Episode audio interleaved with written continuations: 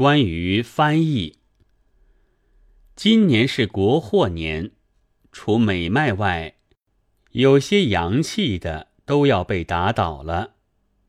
四川虽然正在奉令剪掉路人的长衫，上海的一位慷慨家，却因为讨厌洋服而记得了袍子和马褂，翻译也倒了运。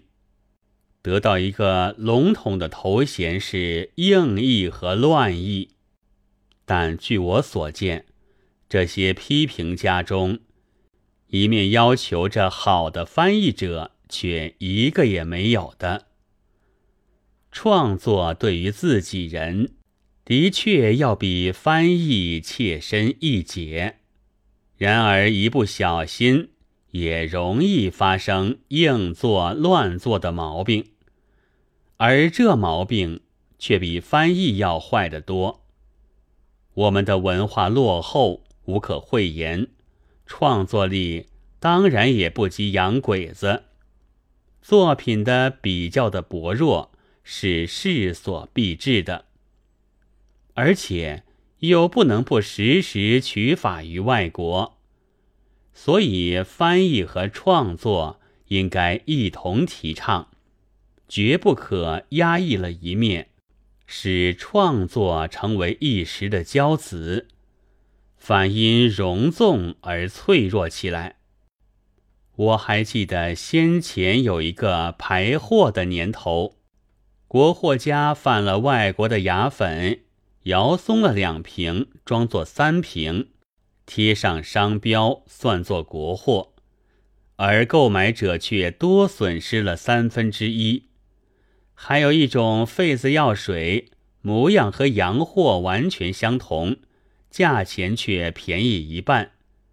然而它有一个大缺点，是查了之后毫无功效，于是购买者便完全损失了。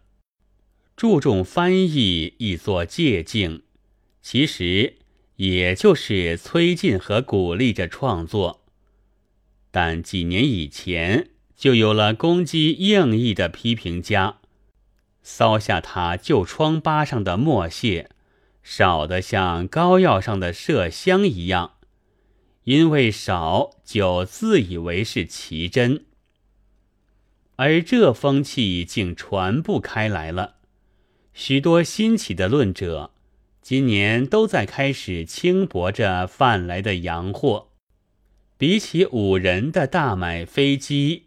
市民的拼命捐款来，所谓文人也者，真是多么昏庸的人物啊！我要求中国有许多好的翻译家，倘不能，就支持着硬译。理由还是在中国有许多读者层，有着并不全是骗人的东西。也许总有人会多少吸收一点，比一张空盘较为有益。而且我自己是向来感谢着翻译的。例如，关于萧的毁誉和现在正在提起的题材的积极性的问题，在洋货里是早有了明确的解答的。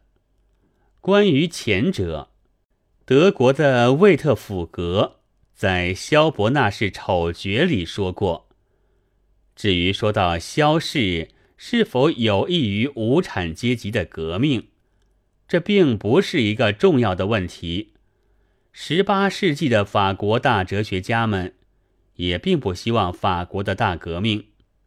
虽然如此，然而他们都是引导着必至的社会变更的那种。精神崩溃的重要力量。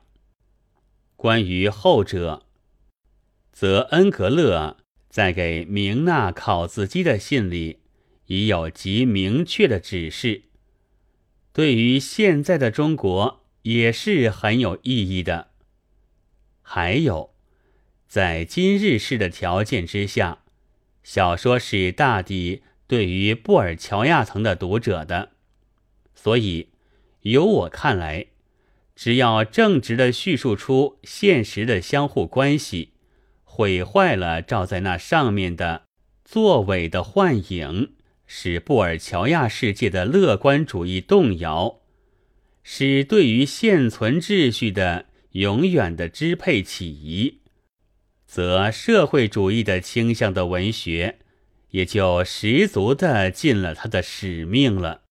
即使作者在这时。并未提出什么特定的解决，或者有时连作者站在哪一边也不很明白。八月二日。